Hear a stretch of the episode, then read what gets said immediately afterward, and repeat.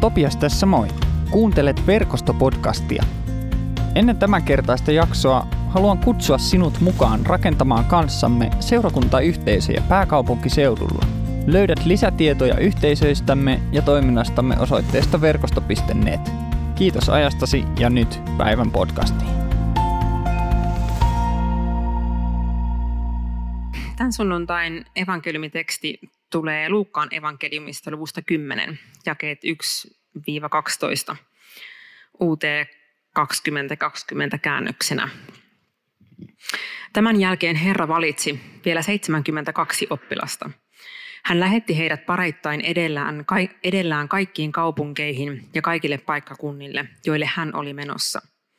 Hän sanoi heille, sato on runsas, mutta työntekijöitä vähän. Pyytäkää siis isännältä, että hän lähettäisi väkeään korjaamaan satoa. Menkää, minä lähetän teidät kuin karitsan, karitsat susien keskelle. Älkää ottako mukaan ne kukkaroa, laukkua tai sandaaleja. Älkääkä tervehtikö matkalla ketään. Kun tulette johonkin taloon, toivottakaa ensin rauhaa tälle talolle. Jos siellä on joku rauhaa rakastava, hän saa pitää teidän toivottamanne rauhan. Jos näin ei kuitenkaan ole, saa rauhanne palata teille takaisin. Pysykää talossa, johon ensin jäätte, älkääkä siirtykö talosta toiseen. Syökää ja juokaa sitä, mitä talossa on tarjolla. Kyllä työläinen palkkansa ansaitsee. Kun tulette johonkin kaupunkiin ja teidät toivotetaan tervetulleiksi, syökää mitä teille annetaan. Parantakaa kaupungin sairaat ja kertokaa heille, Jumalan valtakunta on tullut teitä lähelle. Mutta kun tulette kaupunkiin, jossa teitä ei, to- ei toivoteta tervetulleeksi, lähtekää pois ja sanokaa keskustassa, pyyhimme jaloistamme sen pölynkin, joka niihin on kaupungistanne tarttunut, ja palautamme sen teille. Tietäkää kuitenkin, että Jumalan valtakunta on tullut lähelle. Minä sanon teille, että Sodomallakin on viimeisenä päivänä helpompaa kuin sillä kaupungilla.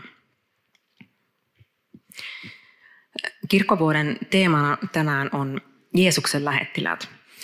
Ja tässä me luetaan ja, ja kuullaan Jeesuksesta, joka lähettää 72 opetuslasta kaupunkiin ja, ja eri alueille edellään.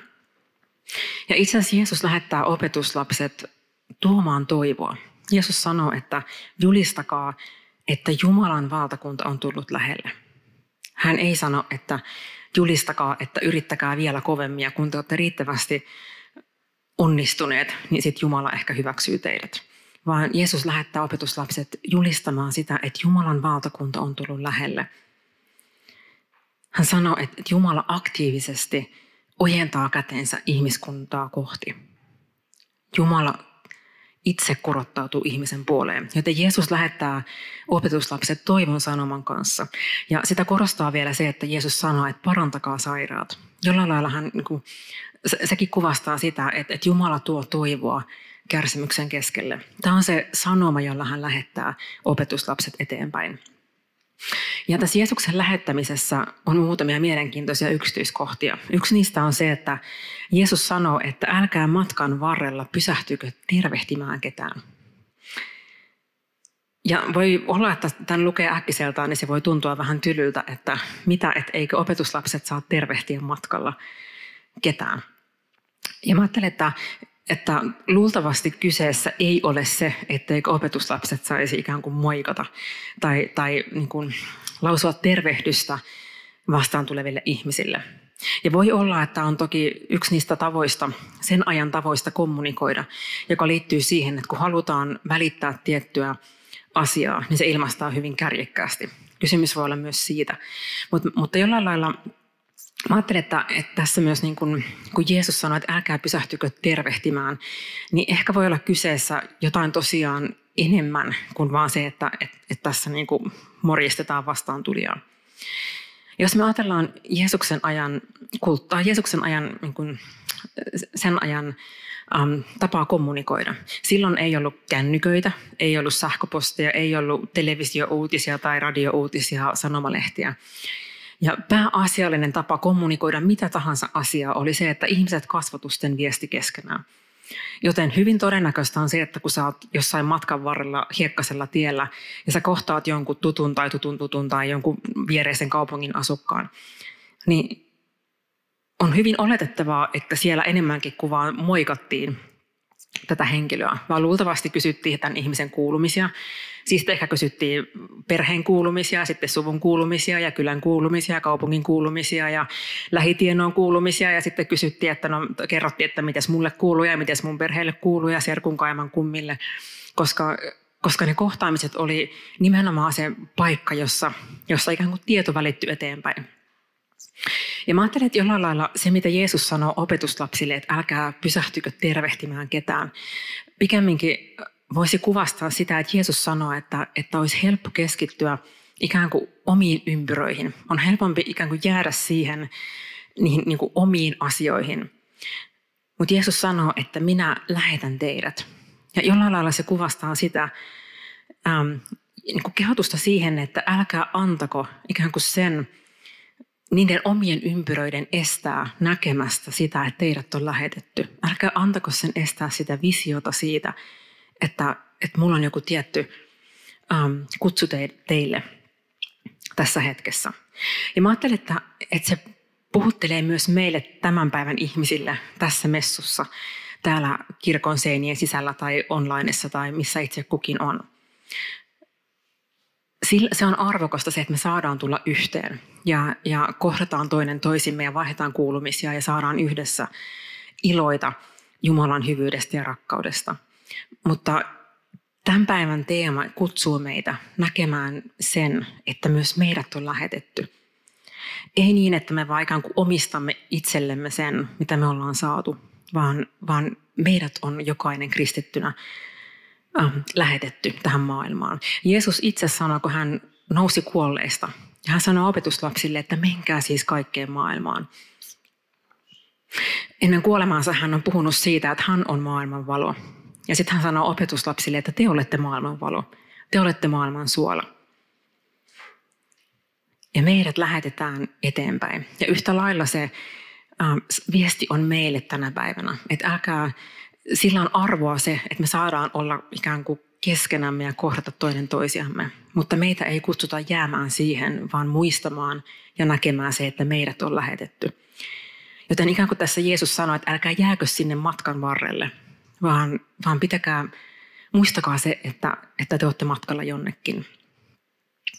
Mielenkiintoista on myös se, miten Jeesus lähettää opetuslapset. Hän sanoo, että, tai itse asiassa hän ei sano, että käykää niin monessa paikassa kuin mahdollista. Kiertäkää niin moneen taloon kuin vaan suinkin pystytte. Ja se, joka kohtaa eniten ihmisiä, on se kaikkein paras. Hän ei sano niin, vaan hän itse asiassa sanoo, että pysykää siinä talossa, johon ensin jäätte. Älkää siirtykö talosta toiseen. Ja mun mielestä se kuvastaa jollain lailla ihmissuhteiden ja kohtaamisten arvoa. Sitä, että yksikään ihminen ei ole Jumalalle välikappale tai joku ikään kuin piste plakkarissa tai, tai jollain lailla saavutuksen kohde, vaan Jumala haluaa aidolla, välittävällä, rakkaudellisella tavalla olla kohtaamassa jokaisen ihmisen. Ja se korostaa myös ihmissuhteiden merkitystä. Yhtä lailla ihmissuhteiden arvoa korostaa se, että Jeesus sanoo, että syökää mitä teille tarjotaan. Juutalaisessa kulttuurissa Yhdessä syöminen oli vahva merkki yhteydestä. Jos kutsut jonkun ihmisen kotiin, kotiisi syömään, niin se kertoo siitä, että, että, että tämä ihminen on ikään kuin on jotenkin äh, vahvasti siinä omassa elinpiirissä ja, ja, ja kuvasti, se kuvasti ystävyyttä. Ja Kaiken lisäksi vielä juutalaiseen ruokailuun liittyy paljon erilaisia säädöksiä ja, ja periaatteita. Ja silti Jeesus sanoi, että syökää mitä teille tarjotaan. Jollain lailla se kuvastaa myös sitä, että Jumalan rakkaus ihmistä kohtaan on vielä suurempi kuin meidän oppirakennelmat ja oikeassa olemiset. Jeesus sanoi, että syökää mitä teille tarjotaan. Älkää antako ikään kuin niiden asioiden, jotka on toissijaisia, olla esteenä yhteydelle. Ja itse asiassa myöhemmin vielä kaikille opetuslapsille Jeesus puhuu rakastamisen merkityksestä, siitä, että rakkaudesta, siitä, että opetuslapset ja hänen seuraajansa rakastavat toinen toisiaan. Siitä maailma tunnistaa sen, että, että, että isä on lähettänyt heidät eteenpäin. Palataan siihen vielä hetken päästä. Ja mielenkiintoista on vielä kaiken lisäksi se, että Jeesus ei lähetä jotain niin kuin opetuslasten top kolme ryhmää, ikään kuin semmoista kärkijoukkoa. Voisi kuvitella, että joku Pietari, Johannes ja Jaakob, jotka on Jeesukselle kaikkein jotenkin tuntuu, että siinä ytimessä opetuslasten joukossa. Niin Jeesus ei lähetä vaan heitä ja toteaa, että hei menkää te, te olette se ydin, ydinjoukko ja me muut jäädään tänne ja odotellaan, että mitä te, mitä te ää, tuotte tullessanne paluupostina. Vaan hän tässä lähettää 72 opetuslasta jokainen on lähetetty. Ja niin kuin, Jeesus, niin kuin äsken mainitsin, niin Jeesus kuolleista heräämisen sen jälkeen lähettää opetuslapset, jokaisen opetuslapsen ja sanoo, että menkää kaikkialle maailmaan. Jokainen on lähetetty. Ja kaiken lisäksi vielä meidät on lähetetty omanlaisinamme, omana persoonamme, niin kuin omina persooninamme, Mieti, että sä rakennutat taloa ja sä annat tämän talon rakennuttamisen jollekin tämmöiselle rakennusfirmalle ja annat heille sitten valtuudet toteuttaa talon ja sä palaat sinne taloon sitten, kun se on valmis. Mieti, että jos sä löydät tänne taloon tullessa, siis sä huomaat, että, että ne yksityiskohdat, missä jokaisella on oma paikkansa, ne ei olekaan mennyt ihan niin kuin Strömsössä. Sä huomaat esimerkiksi, että sanotaan vaikka, että vesihana on keskellä makuhuoneen seinää.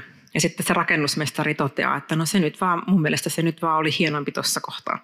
Tai, tai uuni on laitettu keskelle olohuoneen lattia, koska rakentajan mielestä se on vaan niin arvokas paikka, että nyt sen kuuluu olla siinä. Tai putket on tekemättä, koska putkimies oli sitä mieltä, että no ei hänen työllään nyt niin hirveästi arvoa on, niin ihan sama, että onko ne putket siellä vaiko eikö. Talossa jokaisella pienimmällä yksityiskohdalla on oma paikkansa. Ja Pietarin kirjeessä kuvataan sitä, että me ollaan elävinä kivinä hengellisissä, hengellisessä rakennuksessa, Kristuksen ruumiissa. Pietarin kirjeessä todetaan, että rakentukaa elävinä kivinä hengelliseksi rakennukseksi. Sulla on oma erityinen paikka siinä rakennuksessa. Ja se paikka, joka sulla on, sillä on merkitystä – kukaan ei voi korvata sitä sun paikkaa, juuri sun näköistä paikkaa. Ja jos sä et olisi juuri sinä, ja jos sä et olisi juuri sillä paikalla, niin jotain ikään kuin siinä rakennuksessa puuttuu. Nimittäin vain sinä voit olla sinä. Ja vain sut on luotu juuri sellaiseksi persoonaksi, joka sä olet. Hyvin yksinkertaisena esimerkkinä mä otan kielon. Mieti, että toukokuu, kesäkuussa, toukokuussa, milloin kielot kasvaa. Metsässä kasvaa kielo. Ja mieti, että se kielo ajattelee, että mä en halua olla kielo, mä haluan olla ruusu. Ja se kielo ikään kuin käyttää kaiken energiansa ja, ja olemassaolonsa siihen, että hän yrittää olla ruusu. Tämä on hyvin kuvitteellinen esimerkki, mutta jos kielo haluaa olla ruusu, niin sen kielon kauneus, joka siihen kieloon, juuri siihen kieloon on luotu, jää toteutumatta. Ja mä ajattelen, että meihin jokaiseen Jumala on istuttanut jotain hyvin erityistä, hyvin ainutlaatuista ja persoonallista. Ja jos sä haluat ja yrität olla joku muu kuin se, joka sut on luotu, niin jotain siitä kauneudesta ja siitä aarteesta, joka juuri sussa on, jää helposti pimentoon. Sut on luotu juuri sinuksi ja kukaan muu ei osaa olla sinä niin kuin sinä. Ja itse asiassa sä et pysty olemaan kukaan muu niin hyvin kuin sinä olet sinä. Mitä enemmän me yritetään olla joku toinen kuin ketä me ollaan, niin sitä vähemmän me olemme sitä, miksi meidät on luotu – Eli mitä enemmän sä yrität olla joku toinen kuin kuka sä olet, niin sitä vähemmän sä olet sitä, joksi kasut oikeasti on luotu. Kauniilla tavalla mun mielestä on ilmastu Juha Tapion kappaleessa, joka itse asiassa ei, siinä, siinä kuvasta niin puhutaan kahden ihmisen välisestä ää, rakkaudesta, mutta, mutta mä ajattelen, että se yhtä hyvin ja kauniilla tavalla sopii itse asiassa tapaan, jolla Jumala katselee juuri sinua. Juha Tapion laulussa, jonka nimi on Sinun vuorosi loistaa, ää, hän sanoo näin. Jos katsoa sä voisit, niin kuin minä katson sua, sun ei koskaan enää tarvitsisi piiloutua. Ja sitten hän jatkaa kertosäkeeseen, jossa lauletaan, että anna valosi loistaa. Joten Jumala julistaa meille ja, ja sulle, meille jokaiselle, jos sinä voisit katsoa niin kuin taivaallinen isä katsoo sua, sun ei enää koskaan tarvitsisi piiloutua – ja hän sanoi, että anna sun valosi loistaa. Ja, ja toki myös sä voit antaa hänen valonsa loistaa, mutta sä voit olla omana persoonana lähetetty juuri sellaisena kuin sä olet. Sen lisäksi, että meidät lähetetään omana itsenämme, omana persoonanamme, niin sen lisäksi meitä on kutsuttu, ähm, voisiko sanoa, että mallintamaan Jumalan valtakuntaa. Ikään kuin elämään todeksi sitä, niitä Jumalan Ähm, valtakunnan arvoja, niitä moninaisia, mitä kaikkea, rakkautta, iloa, rauhaa, ikään kuin mallintamaan sitä tässä maailmassa. Mä olin monta vuotta sitten lomamatkalla ulkomailla ja, ja mun hotellissa oli tämmöinen pieni kioski tai pieni kauppa, josta sai ostaa kaikkea, kaikkea tämmöistä niin purtavaa. Ja mä sitten yksi päivä menin sinne ja ostin jonkun sipsipussi vai mikä mulla siinä oli – ja menin kassalle ja sitten mulla on se sipsipussi siinä kassalla ja sitten mä yhtäkkiä tajuan, että hyvänä aikaa, että mulla ei ole rahaa. Sitten mä sanon sille myyjälle, että hei anteeksi, että mä jätän tämän tähän, että mun pitää käydä hakemaan hotellihuoneesta mun rahat. Ja sitten se myyjä kysyy, että mistä maasta sä oot? Mä sanon, että Suomesta. Aa, no maksa myöhemmin. Voit tulla myöhemmin maksamaan. Ja, tota, ja mä ajattelen, että tämä jotenkin hienolla tavalla kuvastaa sitä ikään kuin mainetta, jota, jota, niin kuin, jolla suomalaiset mallintaa suomalaista rehellisyyttä. Ja, ja samalla tavalla me kristittyinä mallinnetaan Jumalan valtakuntaa sillä niin kuin arkipäiväisillä asioilla, miten me tehdään ratkaisuja omassa elämässä ja valitaan rakastaa lähimmäistä ja, ja mitä kaikkea ähm, Jumalan valtakunta pitää sisällään. Tästä hyvä, hyvä esimerkki on, on Lontoon raipussi. Mä en muista, onko, onko kertonut tätä aikaisemmin, mutta jos olen, niin tämä, tämä tarina ansaitsee uusinta kierroksen. Mun tutullani, tuttuni oli siis ähm, parikymmentä vuotta sitten, hän oli armeijassa. Ja, ja hänen samassa huoneessa tai tuvassa, ilmeisesti siksi niitä kutsutaan, niin samassa tuvassa oli ähm, tämmöinen hyvin vahvasti niin kuin, ähm, ateistitaustainen nuori mies.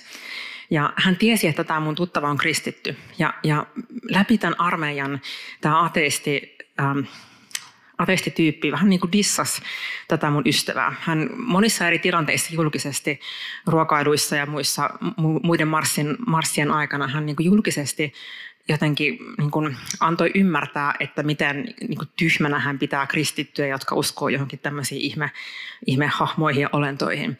Ja, ja hän hyvin niin kärjekkäällä tavalla niin kuin dissasi tätä tämän mun, mun ystäväni uskoa. Kävi niin, että sit eräällä marssilla, jossa oli, oli tota pitkällä, pitkällä marssilla jossain metsän keskellä, niin tällä mun tuttavallani oli Lontoon raepussi mukanaan.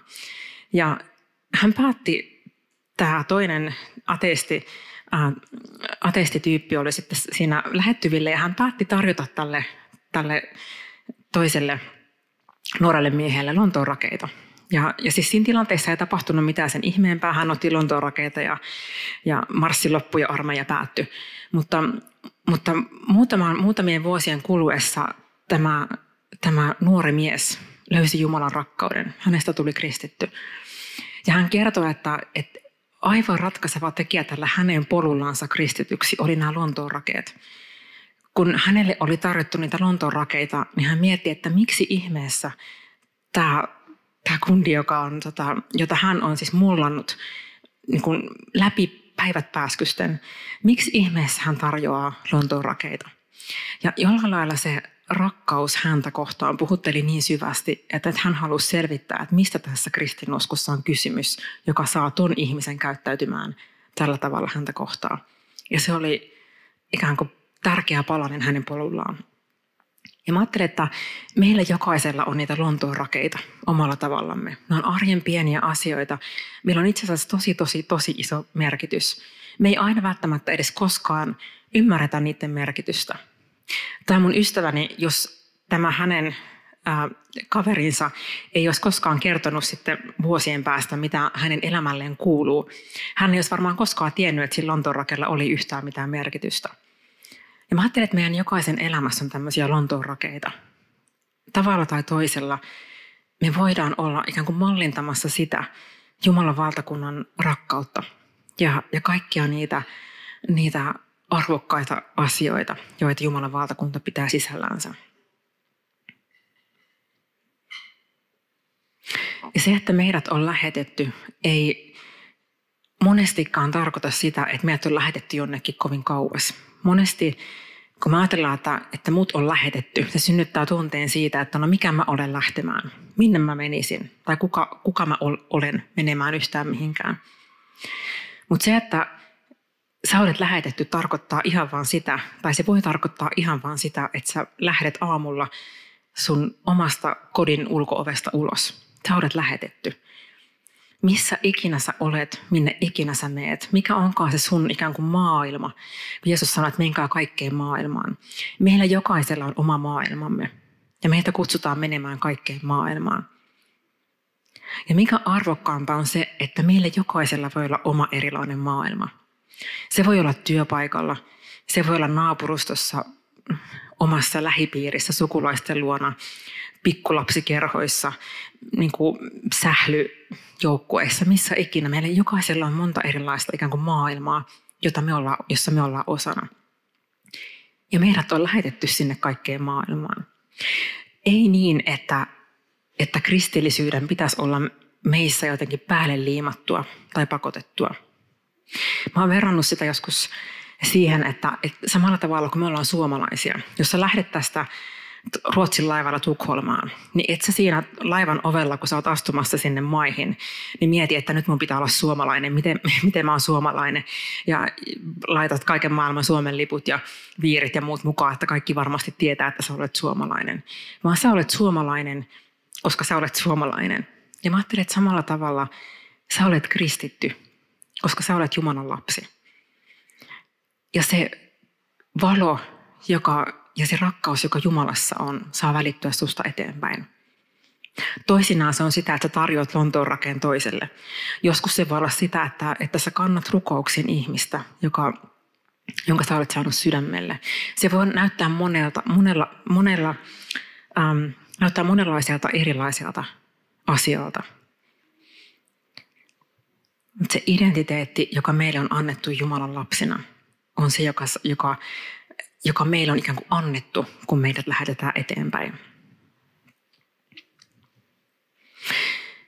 Ja valolla on kaiken lisäksi se piirre, että valon, ikään kuin se valon merkitys ei muutu siitä, minkälaisessa ympäristössä se valo on. Se valo loistaa ihan samalla tavalla huolimatta siitä, missä se on.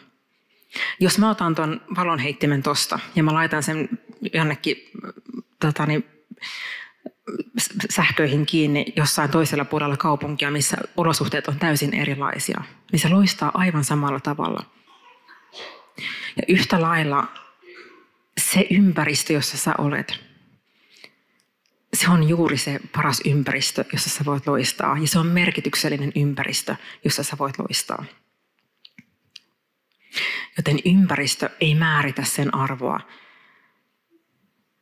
sen sun lähetettynä olemisen kutsun arvoa, vaan siinä on arvo itsessään, että, että sä saat olla välittämässä Jumalan rakkautta ja hyvyyttä eteenpäin. Verkoston visio, joka monesti pyörii tuolla screenilläkin aina messuissa, se kuuluu näin. Rakastamme jokaista, palvelemme yhteiskuntaa, elävöitämme kirkkoa. Ja jollain lailla niissä kolmessa asiassa, niihin nivoutuu myös tämä lähetettynä oleminen. Jumala on ensin rakastanut meitä, joten me, me saadaan sillä rakkaudella rakastaa toinen toisiamme. Ja koska me rakastetaan toinen toisiamme, niin meitä kutsutaan rakastamaan tätä maailmaa. Se näyttäytyy sillä, että me palvelemme yhteiskuntaa. Meidät on nimittäin kutsuttu siunaamaan ja rukoilemaan sen alueen puolesta, jossa me asutaan, ja toimimaan sen alueen parhaaksi. Se on Jumalan valtakunnan mukainen ähm, tapa olla ikään kuin läsnä siellä, missä me ollaan. Joten meidät on kutsuttu rakastamaan, palvelemaan yhteiskuntaa. Ja sen lisäksi vielä visiossa sanotaan, että elävöitämme kirkkoa. Sä olet se elävä osainen hengellistä rakennusta, joka rakentuu yhteiseksi kokonaisuudeksi. Ja kun me saadaan elää todeksi sitä Jumalan valtakunnan elämää, niin me tuodaan elämää siihen kokonaisuuteen. Ja jokainen, jokaisella meistä on siinä oma roolimme. Joten lähetettyinä meitä kutsutaan kahdenlaiseen rukoukseen. Meitä kutsutaan rukoilemaan sitä, että Herra, auta mua, tai muovaa mua niin, että, että sun rakkaus ja sun valtakunta saisi saada minussa sijaa. Ja sen jälkeen me saadaan rukoilla, että me voitais tehdä se oma osuutemme lähetettyynä olemisessa ja nähdä se, että millä tavalla me saadaan olla viemässä eteenpäin sitä ihmeellistä maailmankaikkeuden upeinta sanomaa, joka Jumalan rakkaudessa on. Rukoillaan yhdessä.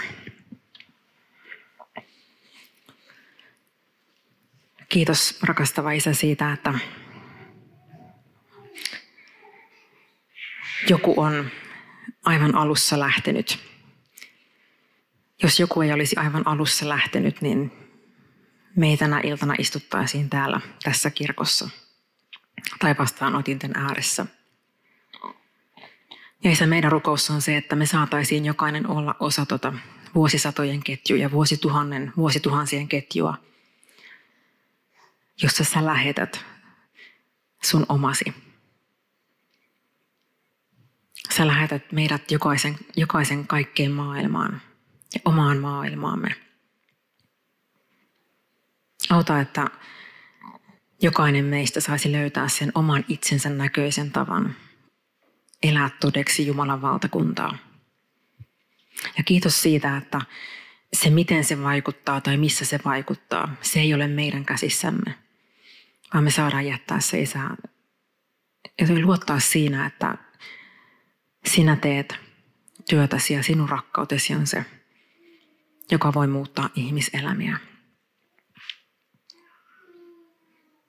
Ja sä kiitos siitä, että sä kutsut meitä yhdessä myös sun rakkautesi äärelle niissä asioissa, joissa me itse kukin omassa henkilökohtaisessa elämässä me kannetaan syyllisyyttä tai taakkoja. Sä et ole kutsunut meitä jäämään